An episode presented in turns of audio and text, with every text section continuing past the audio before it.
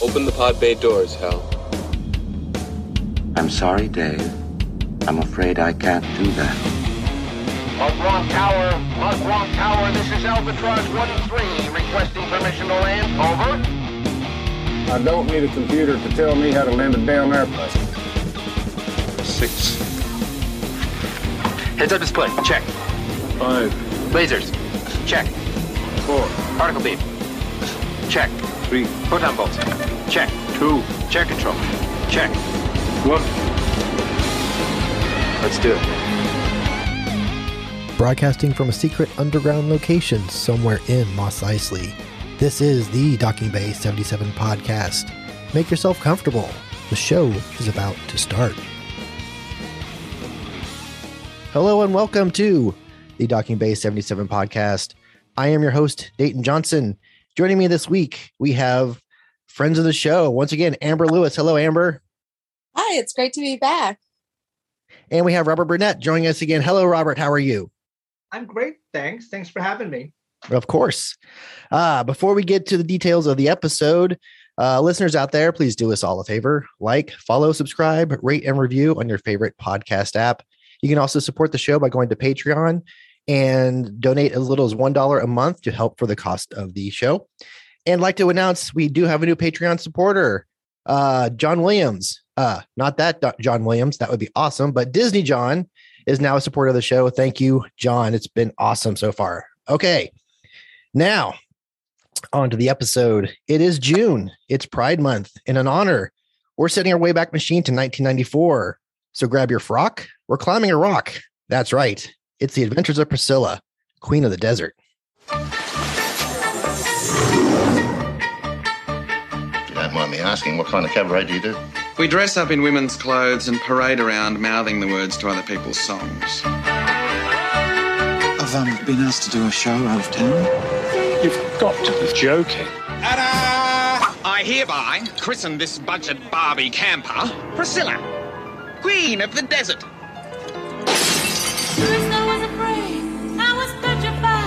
You actually make money by dressing up like a woman. You can make a fine living in a pair of heels. But then I spent so many nights thinking How long have we been on the road?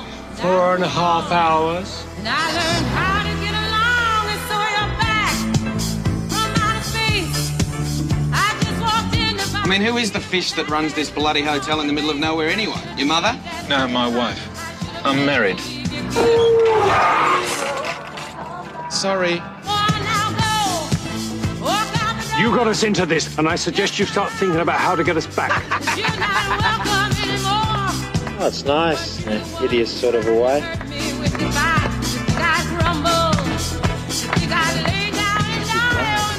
Ah! Hello. Nice night for it.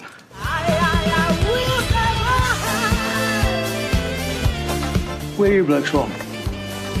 Uranus. Oh, good. All right. So Robert has graciously agreed to give us a bit of a history on drag queens. So, Robert, please enlighten us. Well, the, the film was revolutionary in 94 and that it kind of opened a world that not a lot of people had seen, but but drag and cross-dressing goes back a long time. Um, and there's kind of distinct segments as well. I mean, there's transvestism, which has more of actually like a sexual aspect and doesn't really concern us here. Um, and then there's female impersonation, where a man or woman is trying to, why well, I should say uh, gender impersonation, where a man or a woman is trying to dress to appear to be the opposite sex or opposite gender. Um, for a long time in stage and opera, it was required, as we all know, in Shakespeare's day, they would not allow women to perform on stage because that was nearly the next closest thing to working as a prostitute was being an actress. Um, and uh, it wasn't until Charles II that we uh, were able to have women performers. Um, opera did the same thing with a different timeline. There's still what they call it the trouser roles in Mozart operas, where a woman portrays a male character. Um, so sometimes the drag was required just by law. Um, often in plays and movies, even up to this day, it's used for disguise purposes. Really famously in Some Like It Hot, uh, where uh, Tony Curtis and Jack Lemmon dressed as women. We, as the audience, knew they weren't women. It was done for comic effect, but ostensibly they were supposed to be credible women. Um, so disguise uh, was was a factor. Shakespeare used it as well in um, As You Like It. I would have loved to have been back in the Globe in that, seeing a boy playing a woman playing a, a man. Uh, it sort of like a Victor Victoria Hall of uh, Mirrors thing. Um, disguise sort of evolved as the culture evolved into particularly male performers performing as women, but a particular woman. So you had performers like Jim Bailey and Charles Pierce who were doing Judy Garland or doing whoever. You still see that sometimes where a male performer will do a whole show as Cher. Right. Um, there's not really any commentary necessarily, maybe a little camp. So it's still a more female impersonation, even though it is in drag. Um, an entire ballet troupe uh, grew out that way. The Ballet Troc de Monte Carlo, which is incredible to watch, is a bunch of guys doing perfect, wonderful classical ballet, male and female parts, but they're all men. Um, Wow. Without, without any comment, they do the point work. They do all the stuff. It's gorgeous. If you didn't sit too close or use your binoculars, you would think you were seeing men and women dancing.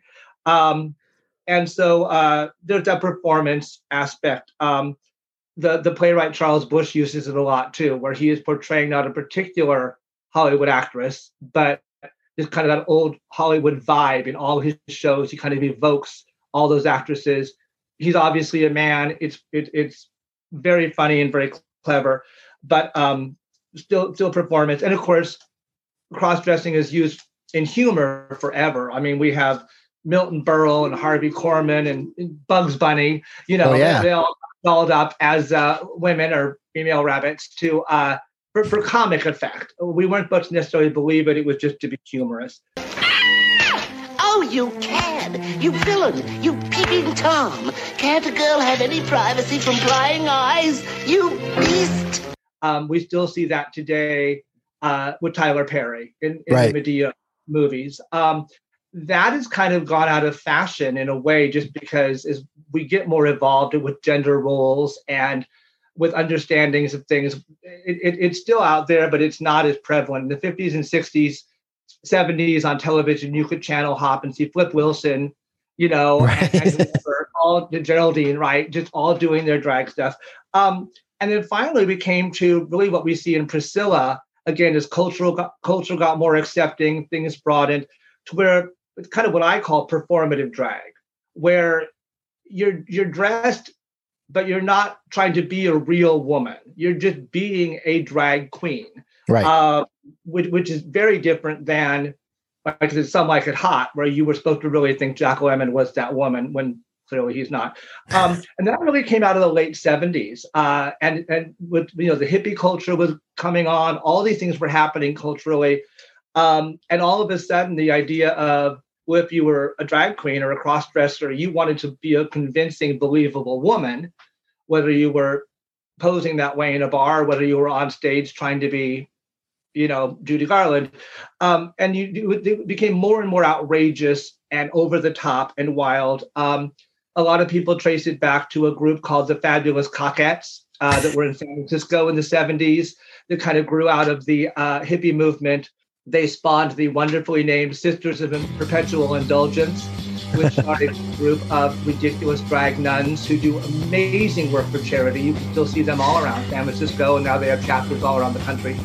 We are 21st century nuns. I'm going to tell you a little bit about what it takes to become a sister. You start as an aspirant and you aspire for a couple of months. We use the term ministry very loosely because my ministry is making someone laugh, putting a smile on somebody's face, and raising money for groups that cannot. We have sisters that are very spiritual. Um, we do a lot of outreach work in hospices and hospitals. Uh, we all touch a different aspect of the community, and that is our entire ministry.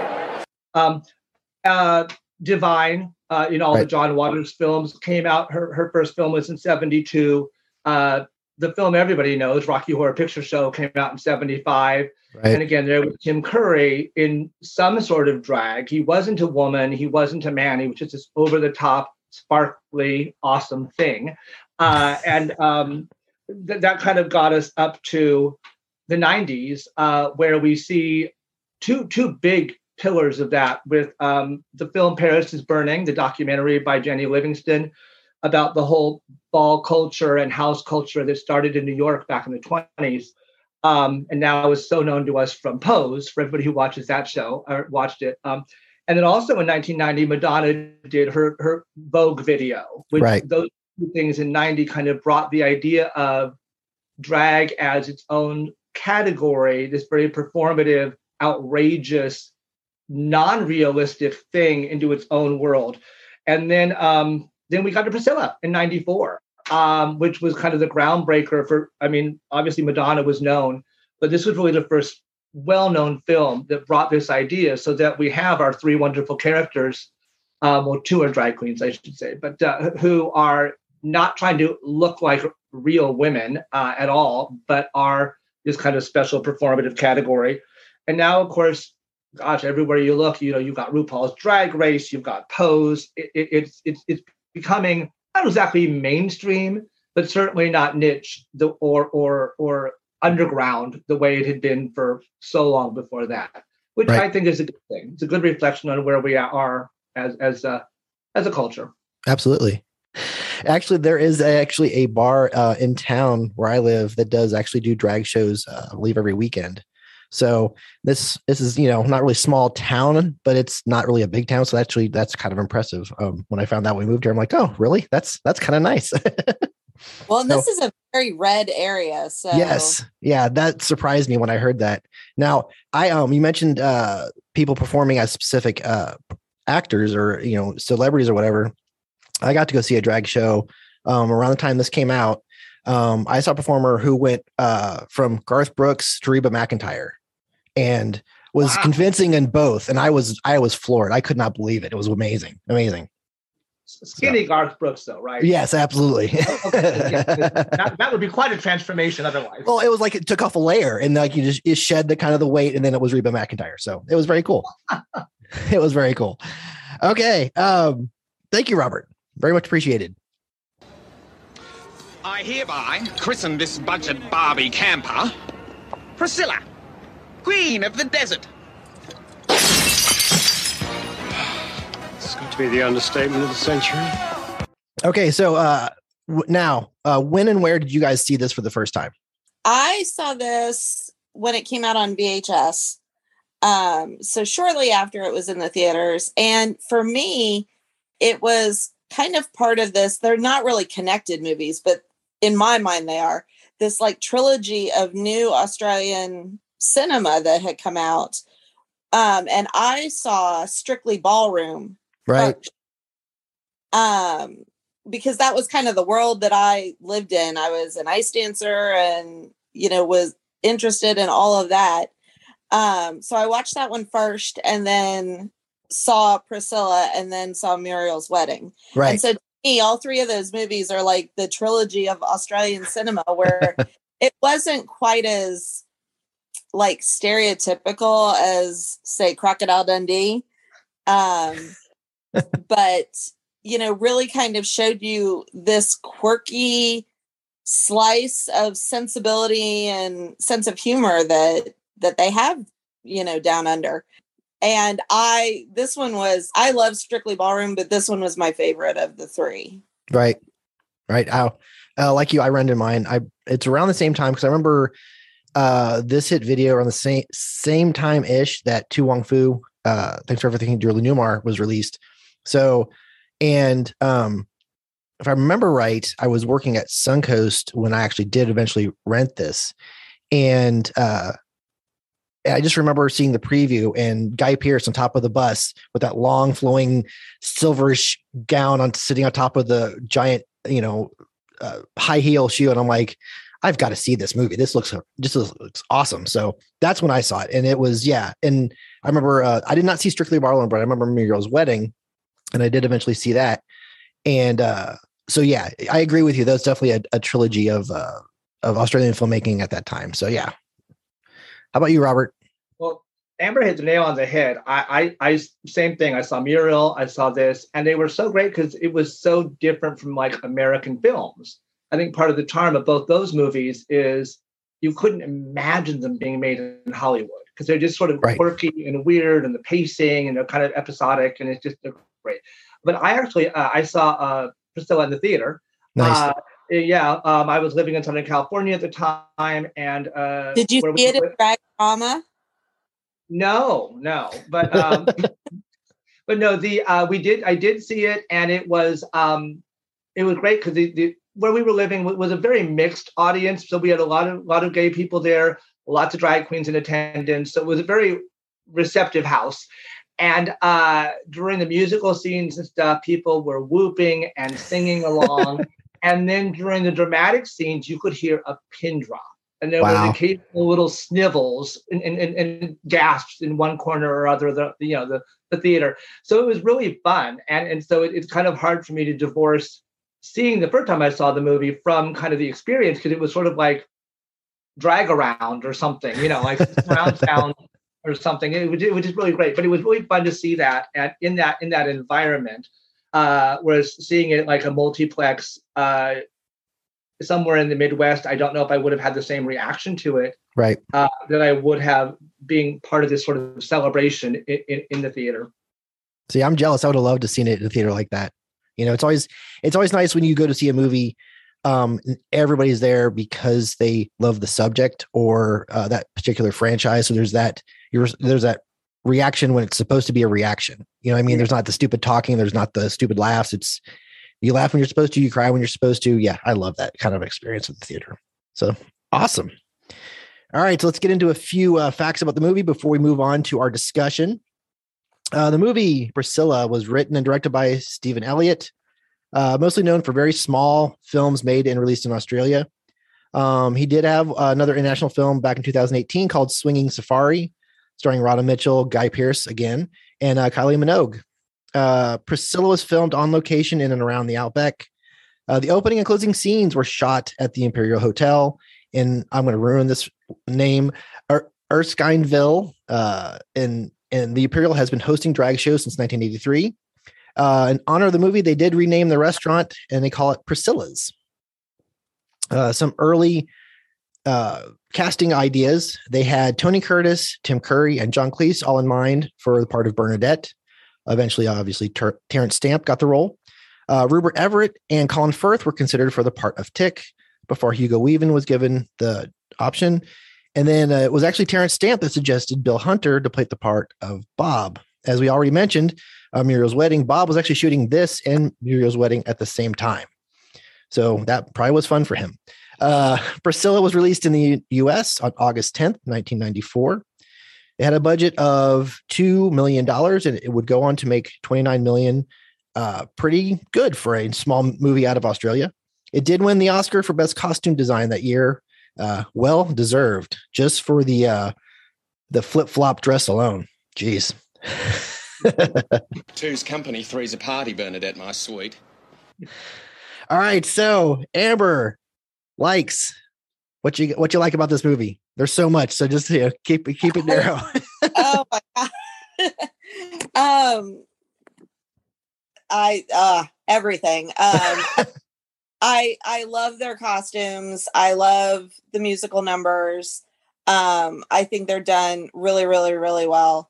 Um the performances are so amazing to me Right. because I already knew Terence Stamp yes. of course, for nothing else than General Zod um, from Right. Superman.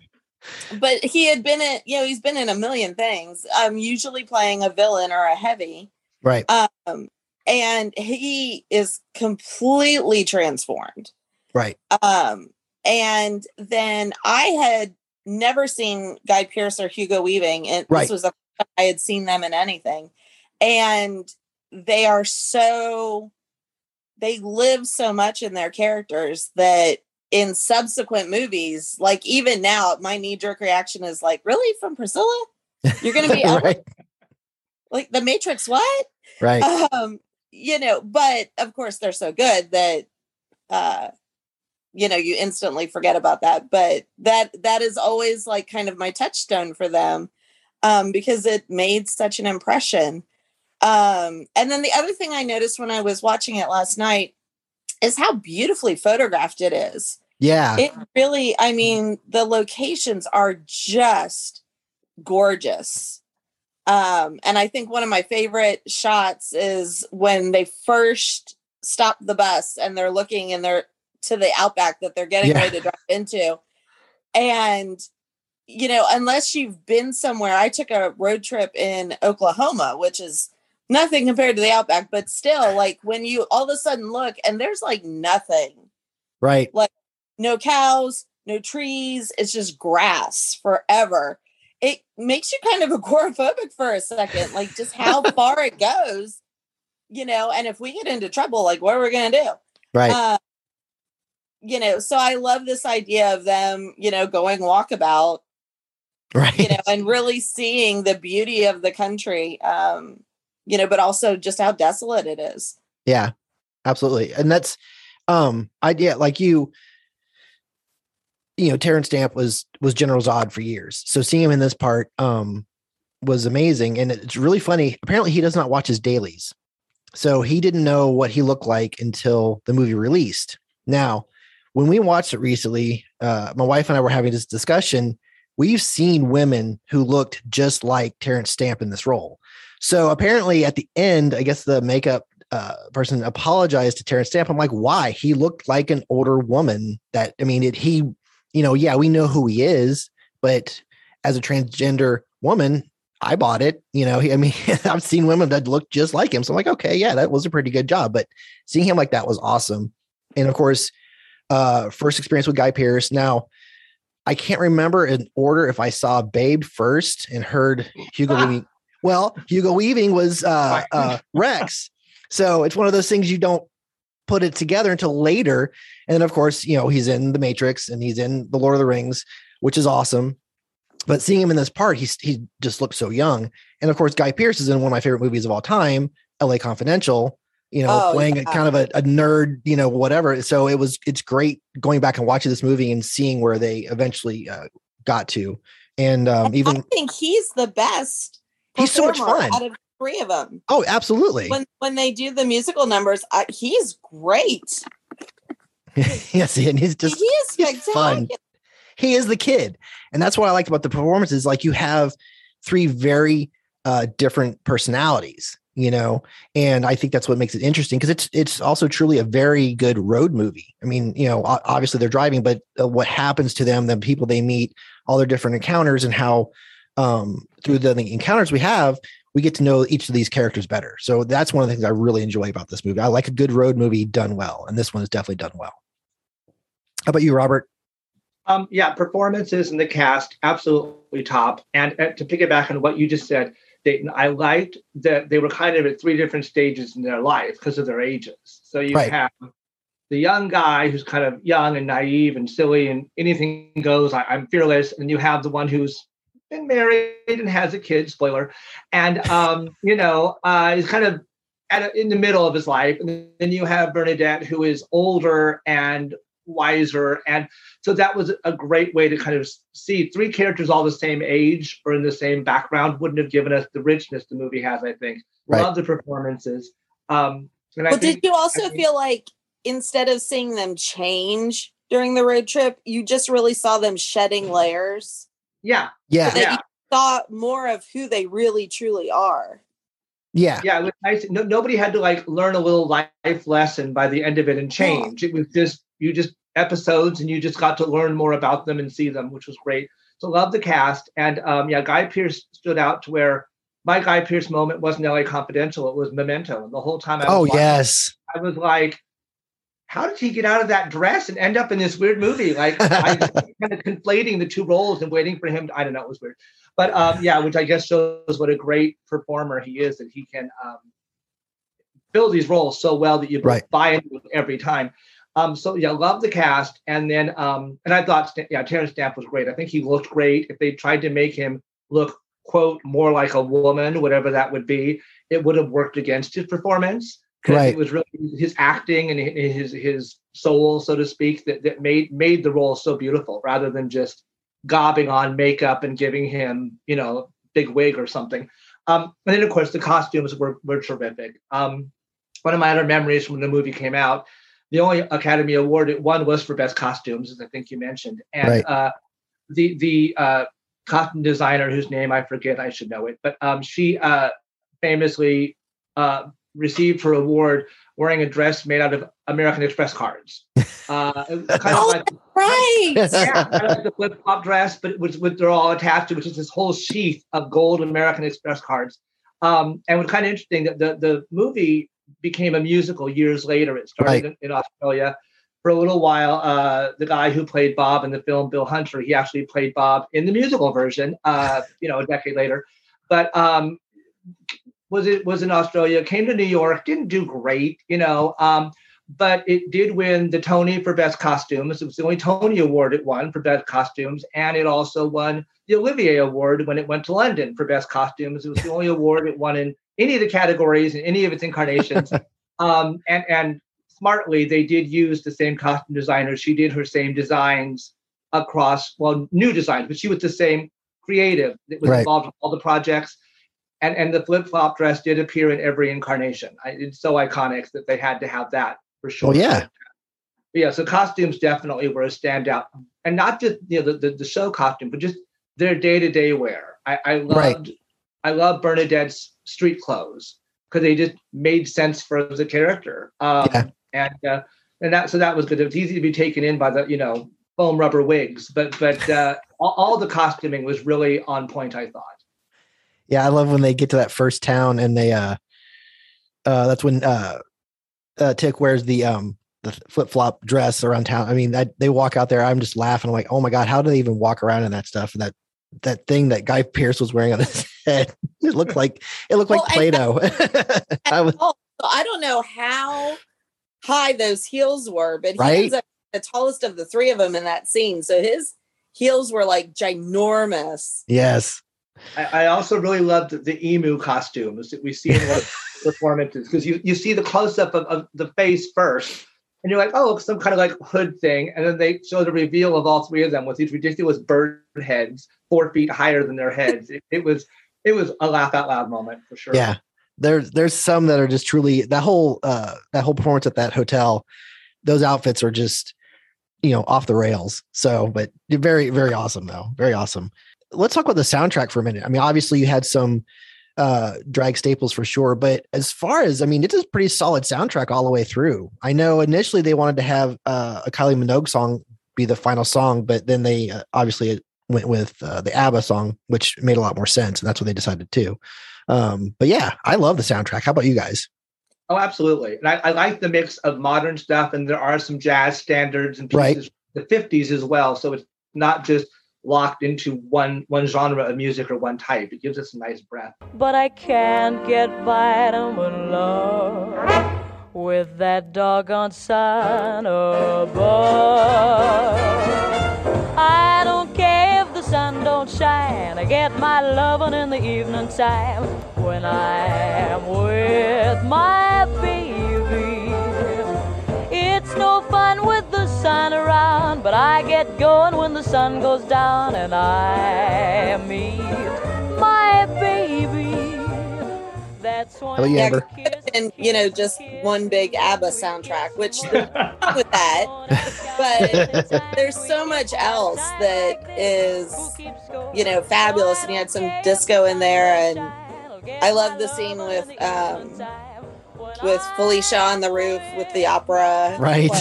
Like, I love that. So Yeah, I I, love like the- the, diversity, like Yeah. you were saying. Well, yeah, they're- Fantastic song. Go ahead. Go ahead. I was gonna say the perform the the song they do during the uh the credits. Um it's it's real subtle. I mean, it uh was it saved the Best for Last, and she's just sitting there in, in almost like silhouette at first, and it's just considering all the music we heard to that point. Um, I thought that was a beautiful way for the movie to go out. I really did. I thought that was a great choice. I'd forgotten about it until I we watched it and the credits rolled. I'm like, oh yeah, and I'm, I sat there and watched the whole thing because I'm like, that's just, that's just that's a great song, number one. But also, you're kind of like, it does. I mean, it doesn't fit, but it does. You know, and that Yeah. was it. And the the performer looked amazing. hmm Yeah, I, And I I think that was like the art director or one of the producers or something. It was somebody involved with the production. That doesn't surprise me. Yeah, I like the scene too where they uh, did their performance in front of the uh, indigenous people at the Yes. Oh my gosh, that is my absolute favorite scene. I know. And all of a sudden, you got the didgeridoo going, and like all the people are chanting, and it's like it was again. It's just that weird Australian quirkiness where like I just was like, this is the weirdest thing I've ever seen, and yet I am going with it, and I'm loving it, and it's believable. You know, Right. which is, you know, Yeah, I right? love that. That's a great scene. That is a great scene. Yeah, yeah, so great. So Amber said that that's your favorite scene. Absolutely. When the Aborigine guy like showed up in front of Priscilla and was just like, nice night for it. I Right. died. Like I literally fell off the couch. I was hysterical. And I love that whole sequence of, you know, people that are outside of, you know, sort of the controlling culture of Australia, Right.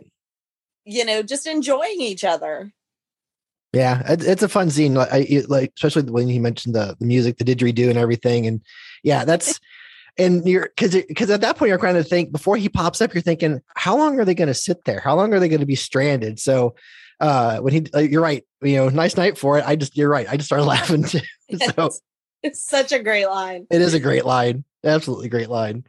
Oh, so good. Okay, so Robert, do you have a favorite scene? Something that sticks out to you? Well, probably that scene as well. But the other scene, it it, it, 'cause it works against the film in a lot of ways, but but is when they're in that mining town. Yes. Uh, and just the the homophobia and the violence, it's so horrible to watch. But it it, it was a nice little dose of reality. Yeah. Uh, amidst what, what kind of was like no pun intended a fairy tale, wh- where you've got this like nasty macho culture that is just the exact opposite of the indigenous people who, as Amber said, were welcoming and like, okay, they're not us, but cool, let's all make music. Right. These guys were violent and narrow-minded, and it was a great break from kind of the fun and the quips and the candy of the rest of the movie to have that. So um, really like that scene, especially. And I also just loved the, later in the film uh, where Tick's son is just kind of like so blasé about the whole Right. thing. Just Right. about telling his son what he does and telling and you know the little boy's like, oh, and mom had a girlfriend for a while and whatever, and let's go play. You know, Right. like- which is great. It kind of hopefully, you know, here we are 30 odd years later almost, and hopefully it is, you know, the, the two scenes juxtaposed where we have the older generation that's still kind of narrow-minded and, and horrible, and we still see that today.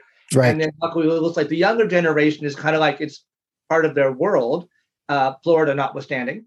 And uh, they um, you know, are like it doesn't matter. It's fine. So it was a nice contrast of, of the then and the now, I think. But Yeah. still holds still holds true 30 years later. We haven't moved forward a whole lot. But Right. those two scenes I liked especially.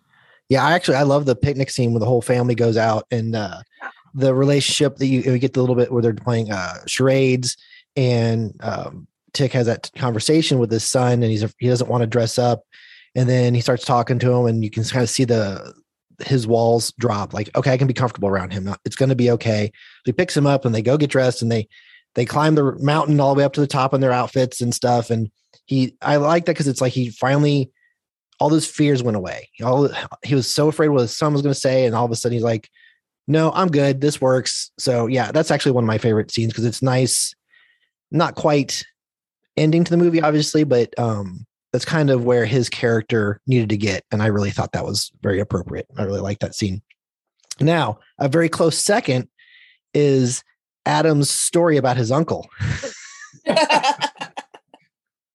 because I had forgotten all about that. So when it came on, I just I I missed. I, I was laughing as hard as they were when they came back to the bus. I was laughing so hard, although I wasn't drooling like uh, Hugo Weaving was, but I was still laughing very hard. That was just amazing and hilarious. So that uh, at a young age, Adam was that that smart and how to handle people like that. So I thought that was great. Action!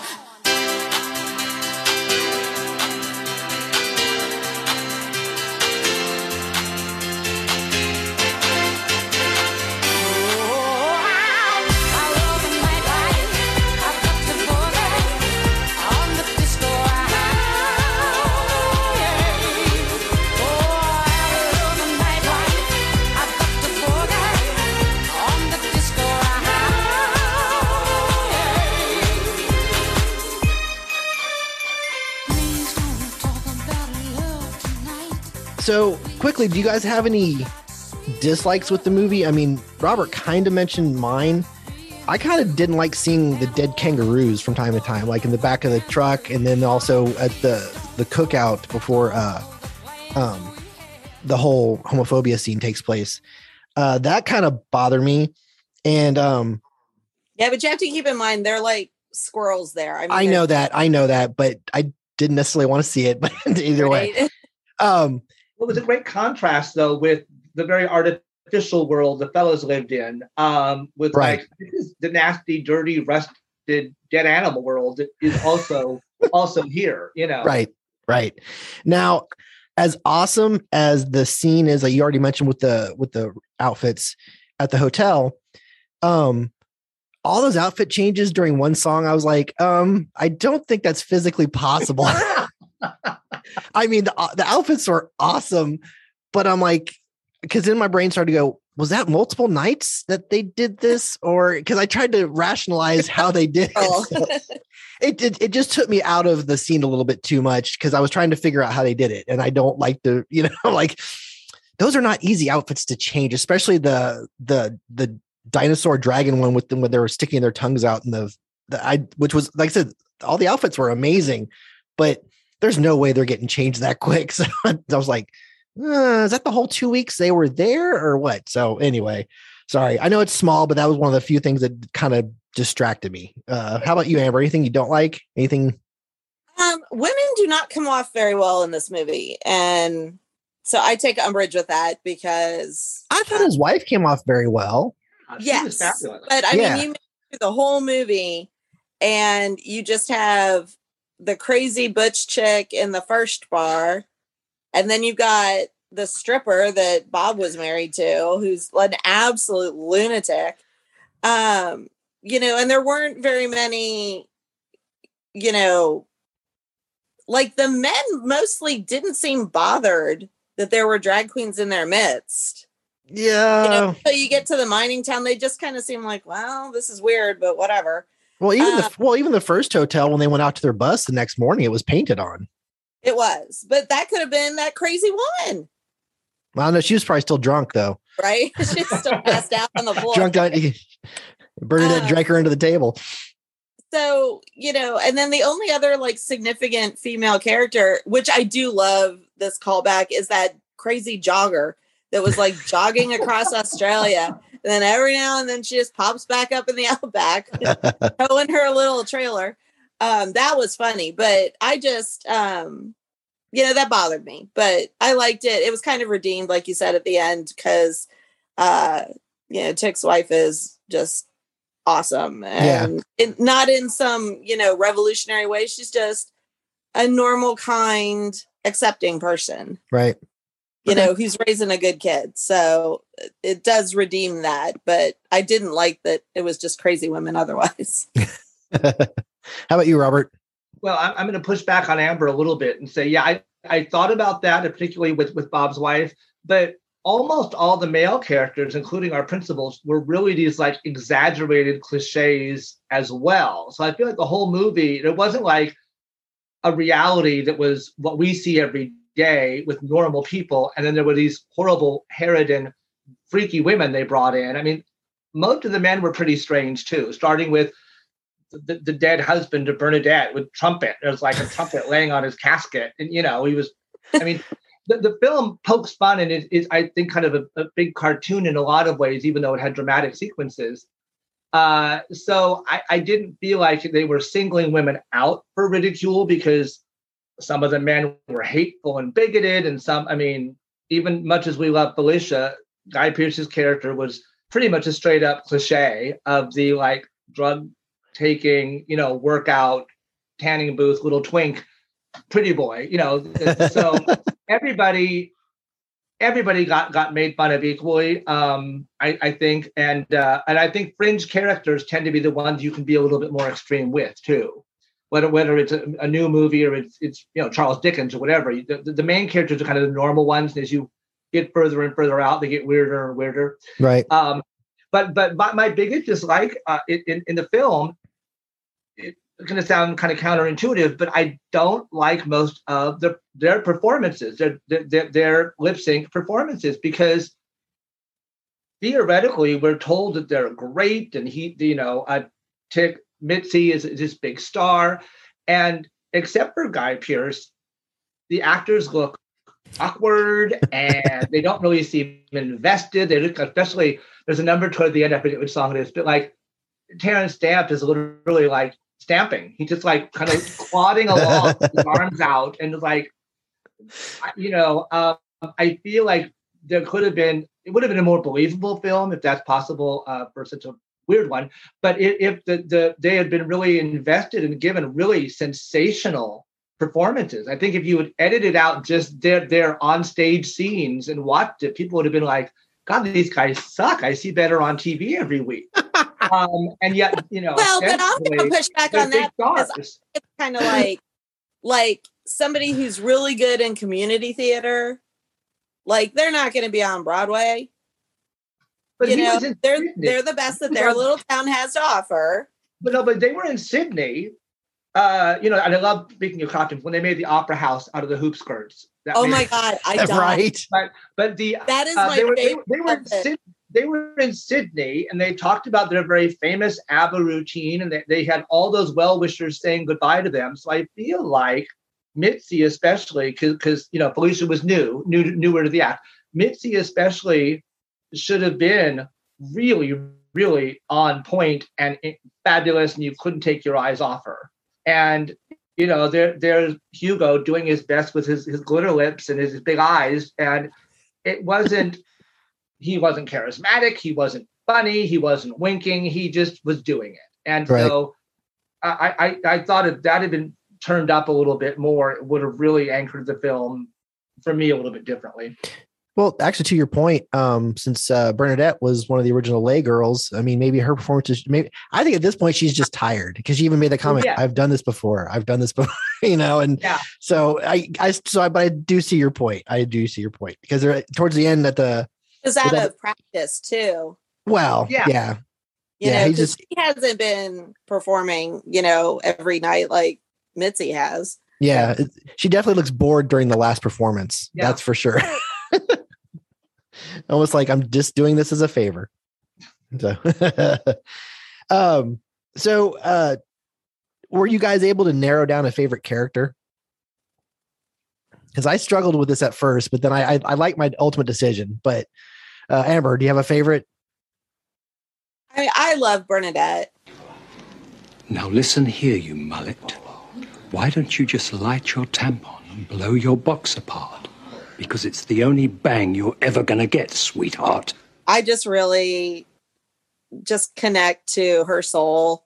Um, but I really love like all of them. I, you know, in different ways. I mean, I've been blessed enough, you know, to have um, different gay people in my life and different personalities, and each one of them reminds me of somebody else. And Right. Well, yeah, I, I see really that. love them all, you know, but Bernadette really like, I don't know. I just feel like I understand her the best.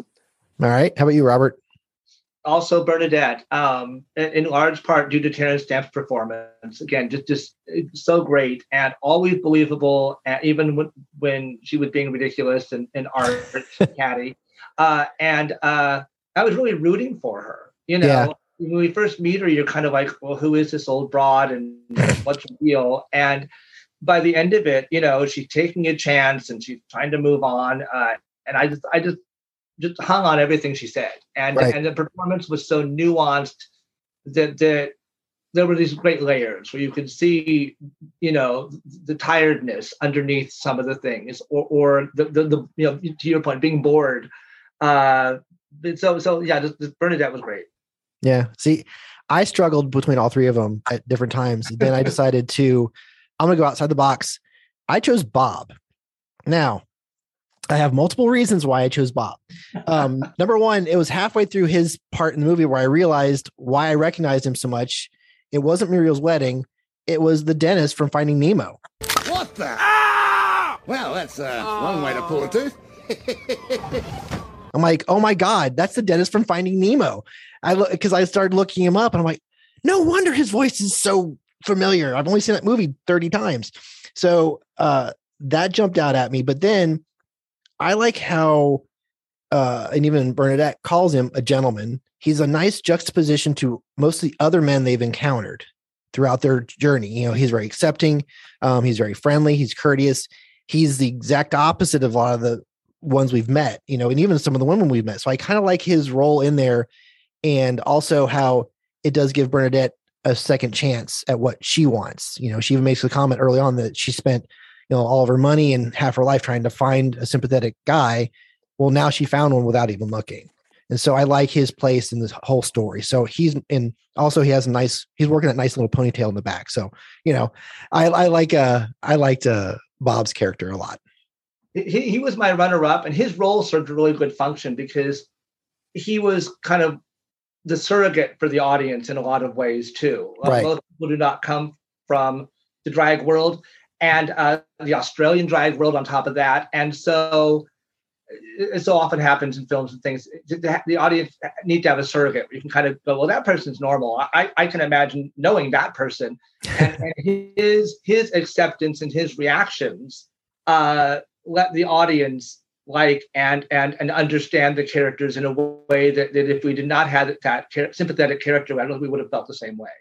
And he comes into it kind of late. Usually, those kind of fish out of water kind of stories, you you get that audience surrogate early on. The person who's out of their depth or doesn't know what's going on, or or, or is is there for the, the main character, and and he comes into it a little ways in, uh, which which is great. And all of a sudden, the movie kind of balances out from all these crazy, fast paced little episodes of banter and and, and slang and stuff to kind of a, a more real reality. Uh, and and so yeah, he, it's a really nice gravitas to his role and and how his character serves the story.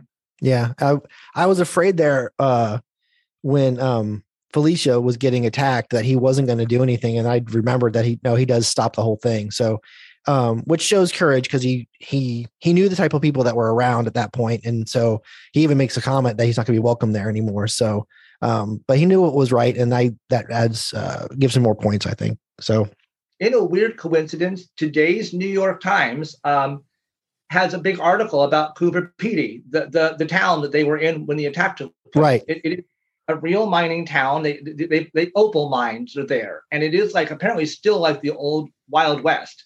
Uh, people throw dynamite at the movie screen at the drive-in if they don't like the movies. I mean, it's just crazy pants. And people, because there's opals everywhere, there's not like a mining industry. Just all these weird, whatever the Australian for redneck is, people go out there and start digging in the ground. Um, and it's so hot and so barren out there that they actually, a lot of the people and a lot of the buildings, even a church, are underground or like built into the hillsides. oh wow, It's just so hot all the time, and they don't usually have electricity because of all the problems. So, so it's just weird. I opened the paper this morning and I'm like, I know that town. I just saw that movie last night. And, uh, it's a real place, and it is just as scary and weird as it was in the movie. so it hasn't it hasn't gotten any better. Got it. Not okay. at all. No. I will not visit that town when I go to Australia. Okay. Good to know. Um, so how about um a favorite outfit? Come on, girls. Let's go shopping. Because there's uh, quite a few to choose from. Amber, I am torn between um the silver outfit that Guy Pearce wears um on top of the bus. And then I like the green outfit that Hugo Weaving wears when he's just kind of rehearsing after the bus broke down and oh right, okay, right. off to save him. He only wears it that one time. Um and uh Felicia makes fun of him for it, but I really liked it. I I thought it was cute. Yeah, actually, the uh that sequence with uh, Guy Pearce on top of the bus, uh, they actually got lucky um, because when they were getting ready to shoot it, um, a big sustained gust of wind came up to make sure that the whole thing elongated for otherwise it was just kind of dragging behind the bus. So they only had like the one chance to really get a good couple of shots of it because of the wind. So i thought that was you know it was it must have been uh, meant to Well, be because he does it again in like a pink outfit, but that just doesn't make the same impression. yeah it's also a lot smaller than the silver but yeah Yeah. you're right. You're right. It doesn't have the same impact. I just remember that specific one uh from the trailer and things like that. So um so for me it's either that one at the oh. end too, where it turns into the Sydney Opera House because I didn't realize it at first. Right. And then it clicked. I was like, oh my God, that's the best thing ever. those i mean those outfits at the end like i said are they're amazing but i still think it's either the silver one uh-huh. or it, i my brain it's just that the flip-flop dress is burned in my brain it just because i'm like who thought of that and that's amazing to think of that idea that's just and oh man so i'm i'm going with the flip-flop dress that's just got to be my favorite it's just there so how about you robert um silver dress came close but then i was thinking well how could you wear it if you weren't on on top of a bus in a giant pump. You know, I mean, Right. like that, like out Met balls to Met balls. Very but, like, location specific. Yes. Right. that's true. But bless it. I mean, what a great image with that gorgeous Australian landscape. I mean, it just was iconic. But I liked, and it's only on screen for a couple minutes, but um, Felicia has like this weird black and white kind of jacket dress thing. I don't even know how to talk about it. It's one of the times they're, they're camping out in the uh, the desert. And, oh is that uh, when he asked him how how the girls want their little boys yeah, yeah. he gets locked he gets locked out that's right okay yeah i know what Yeah, you're talking yeah, about and there's that little black and white weird jacket. I'm like, sure, that's what I'd wear in the desert. You know, like a Well- mini jacket with fur or feather trim and all. I mean, it's like, but no, it stood out because it was just like so so funny and sweet and just odd. Uh, I like that one a lot. All right, all right. Very cool. Yeah. That's a that's a great scene when he and they lock him out and he s- sings at the top of his lungs. That's just man. Now, oh, was he sleeping? Was he sleeping in a tanning booth, or what was that thing? Yeah. under Underneath a bench. yeah. he Yeah, he slept underneath uh underneath Bernadette's bench. Yeah. But it looked like it was a tanning booth too, or was it? It just- is. It was. It At doubles, yeah. got because I was like, "Is that a coffin? Like, are we going that dark?" And then there was the scene after he got beat up when uh Mitzi was teasing him and he couldn't argue back, Right. Because his jaw was held shut. No. Um, and then you realize it was a tanning booth. Yeah. Well, they, they I'm thinking, didn't they just buy the bus before they left? My question is like, what bus has a hidden coffin tanning booth on it? Like I did anyway. It That- seems it seems to me they did a lot of took me out work. The movie a little bit there too. It wasn't like they had this bus for years and built it to their specifications or something. It was just like, oh yeah, that's just a standard bus feature. it seemed to me like they outfitted it a little bit before they left because it was com- it was completely empty when they bought it. So Oh, that's um, true. That is true, I guess. Yeah, I, I, if I'm if I'm going to drive a bus across the outback, you better believe I'm going to fix it up for comfort because that's a long drive. Oh man, uh, well, I'm not sure how if I'm going to ask this or because Robert apparently didn't like any of the performances. So did, did you have a favorite the favorite or performance? I, I, I will survive. That Okay, was- okay. was- and, and I didn't dislike them. I just thought that what we were seeing didn't match what we were being told. Okay, that But, makes sense. um, That makes but- sense. but no, but I will survive was just joyous and fun and and just it really you could have take pulled that out as a music video, which is so great. Okay, Amber. Um, I don't know. I love them all. I think they're all just great in their own way. Um, but I really like the opening number because for some reason, like to me, it said like 13 year old girl alone in her bedroom kind of vibe. and I just thought it was so funny that like this was his closer. Like he's doing this very dramatic thing. And then the one, I don't know if it was Guy Pearce or not, but the one drag queen came out holding like a rubber duck. Yeah, uh, yeah, that was that was Guy Pearce. It took me a second viewing to realize that was him. And I just thought that was hysterical. So just, I don't know. It was just the silliest thing. So I liked that that was the opening to the movie. Okay. All right. Um, I'm actually going to go with the final one that, when they do ABBA at the end, because uh, to Robert's point, I kind of feel like that's the first time we actually got Mitzi, who seemed like she was actually doing a pretty good performance. Hmm. You know, she she seemed a little more invested, and um and was uh, actually working well with Felicia. So I really like that performance, and um, it that one I believe, not the multiple changes at the hotel.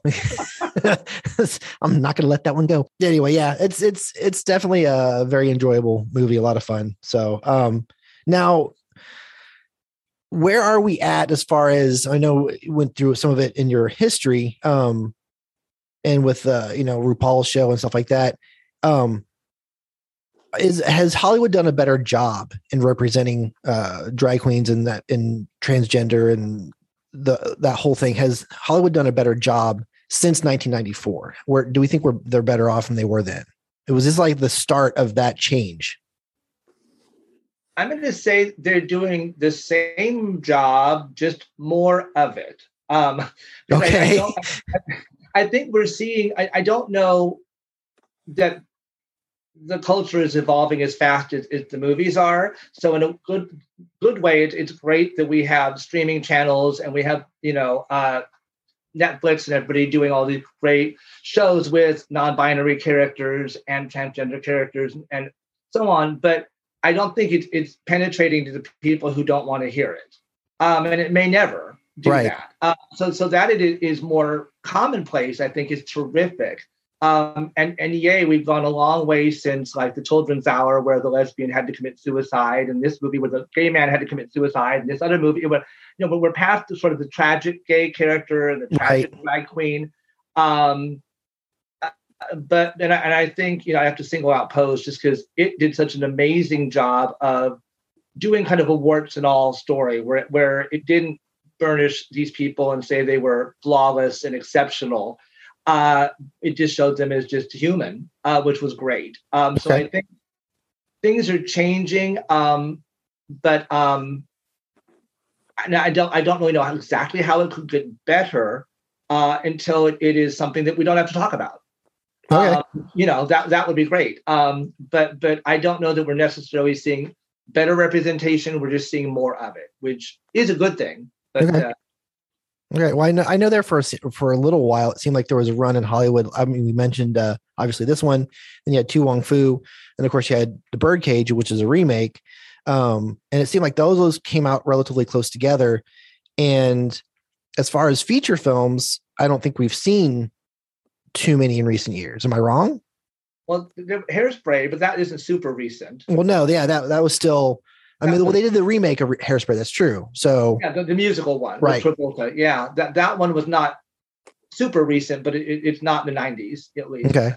Yeah, I, I was thinking the original one, so I completely forgot about the, No, no, no. the new one with, Yeah, with Travolta. So, how about you, Amber? What do you think? Um, I agree. I was struck watching it um when you got Bernadette's like flashback to when she was a child and it was played funny you know that oh you're switching the tags on the on the Christmas presents. Right. So uh her sister got um the dump truck and she got the doll, you know.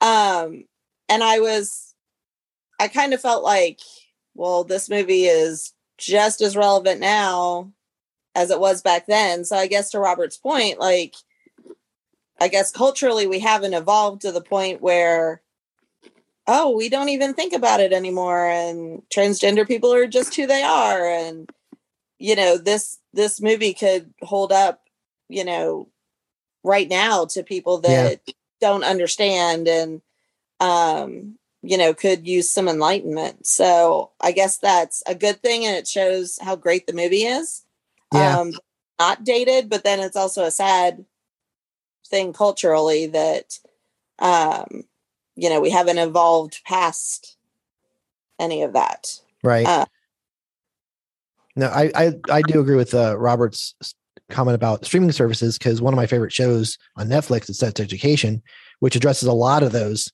uh, issues, and it's just such a great show and great characters and everything. So, I think um, maybe that's just a, a better way uh, to get more stories out there. Um, you know, I like I said, feature films. Uh, I don't. It's. I mean, this wasn't a huge draw. I mean, it made twenty nine million, but I think a lot of that was, um, you know, not necessarily. I mean, twenty nine million is not a lot of money by by you know typical comparisons, but still for a movie that cost two million, that's pretty successful. I you know, I guess that's my portrayals of the characters of that of those of you know transgender characters and whatever. I think that's gotten better. Um, you know, like Hollywood's not treating it like we mentioned as a, as a joke. I mean, like I said, I grew up watching Bugs Bunny dress up as a woman all the time, and and you know, you mentioned Milton Berle and all these, and so I think we've, like you said, for the most part, gotten away with that, gotten away from that, except for Tyler Perry. Um, maybe he needs to be told. Um, but uh, I I'm happier now, but you're right, Amber. This movie is just as relevant today as it was then. So we're seeing more, just not Well, and I think with enough. streaming, like the disappointing thing with streaming is that yes, there is a wider world, but you have to be willing to go look for that wider world. Like you Right. can very easily on streaming services just stay in your own little pocket. So you're not really reaching other people. right. And I don't know what the answer to that is, but you know, so to your point, like I think streaming does provide like a broader spectrum, but people have to, you know, kind of fall into that. Well, and that's the thing I was going to say is that yeah, is that you know we're not seeing, as Dave was saying, we're not seeing a lot of theatrical Hollywood releases with big name stars. Well, and when you have, you know, the same people in charge, they, you know, I just read an article about um, Jerry Bruckheimer where he said, you know, studio heads want the same 10 guys Right. for every movie. And so you do have some mainstream actors that want to stretch and that would be advocates for broader storytelling. And that might be how you get a bigger audience into some of these alternative stories. Um, but the people in charge have to be willing to pay the money, you know, to make that content. Right. Well, maybe what we ought to do is, uh, you know, these big name actors that get these giant paychecks, why don't they fund the movies themselves? You know, if they're willing to put those stories out there, I'm sure they can afford it. You know, if they're getting 20, 30 million dollars a movie, why can't they take part of that and make a movie? Because the because the stories we're talking about don't require a lot of visual effects and you know on you know, different sets or whatever. I mean, maybe they should fund those. I'm always a big fan of supporting the smaller independent movies um, as much as I love the big budget ones and whatever. But I also um, will, if I have a choice, I will love to see the smaller ones, you know, make the money and get the rewards Um, because they usually they have better stories. But anyway, all right. So, any final words on the movie before we give it a rating? I just think it has, you know, it's one of those movies that you think it's a one joke movie. Um, and it has so much emotion and so much heart and so Right. much, you know, just loveliness to it. Mm, Robert, Um, that was kind of what I was going to say is I'd forgotten how rich it was. I Right. kind of remembered the, the, the big costumes and the silly silly performances, and forgot how really dense it is, and how they, they have so many episodes that uh, that was great to see again. yeah, and rewatching it because I you know hadn't seen it since it hit video. Um, there's only a few things I remembered, and going through this again, I'm like, man, there's a lot of really good storytelling in here. Um, like you said, that we've kind of forgotten about, and uh, there's a lot going on. So, um, you know, Amber, to Amber's point, you're right. It's not just um, a bunch of gags in a row. There's actually uh, characters and development and story. So it's a lot of fun. And if you can get past uh, what things might bother you, you'll see that they're it's a good story about human beings just trying to make their way. So, all right. Um, so relatively new thing, giving movies ratings. Uh, your choices are uh, Never Again, stream it, buy it used on DVD, buy new DVD, or go all out and buy the 4K Blu-ray. So, Amber, what rating would you give it? Um, I the only reason why I would buy the 4K special deluxe is what kind of like extras does it have? Okay, all right. For me, my my true uh rating would be buy it used on DVD. Okay. Uh, but if there were like some really spectacular making of costuming, makeup, you know, all of that, you know, interviews with the actors about how they created their characters and things like that, like I would totally go all in for a deluxe edition. All right. How about you, uh, Robert? What kind of rating are we giving it?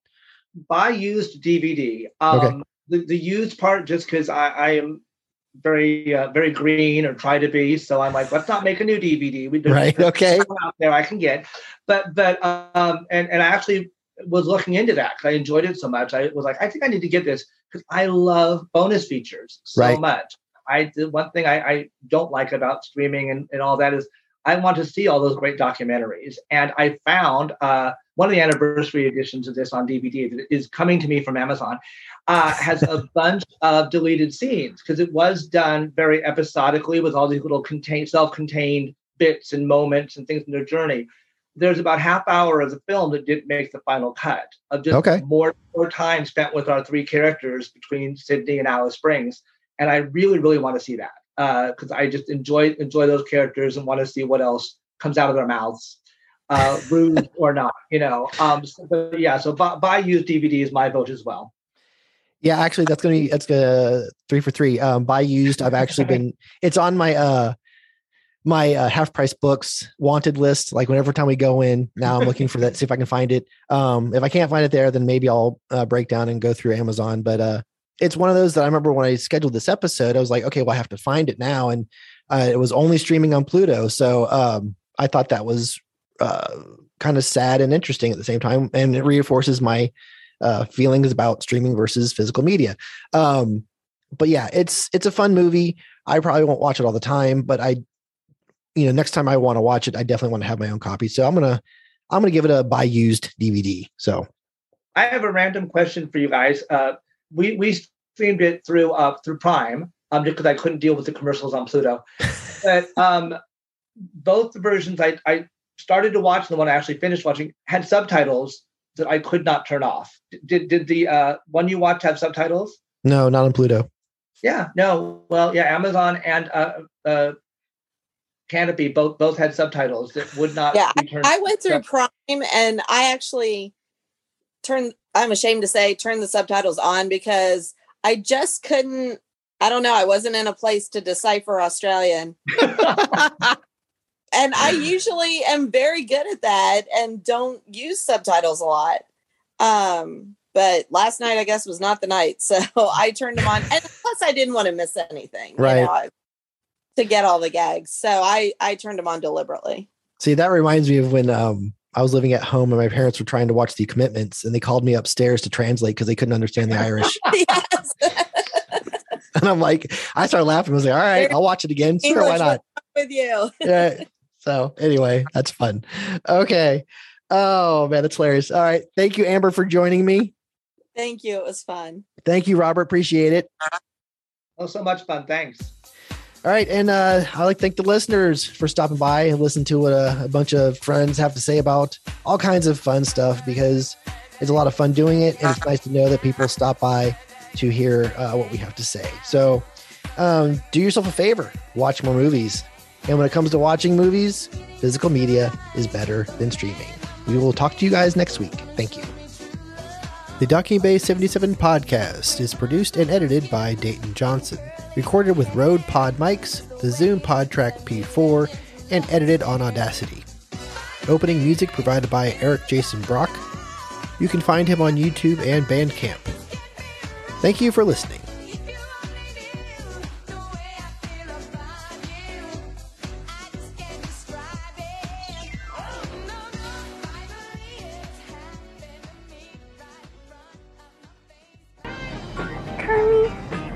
Whisper sweet nothings into my ear. Uh, motorcycle cop. Motorcycle cop is a sweet nothing? A motorcycle cop is chasing us. Oh, oh. Hey, Dr. Teeth, you better pull over. Hey, easier done than said.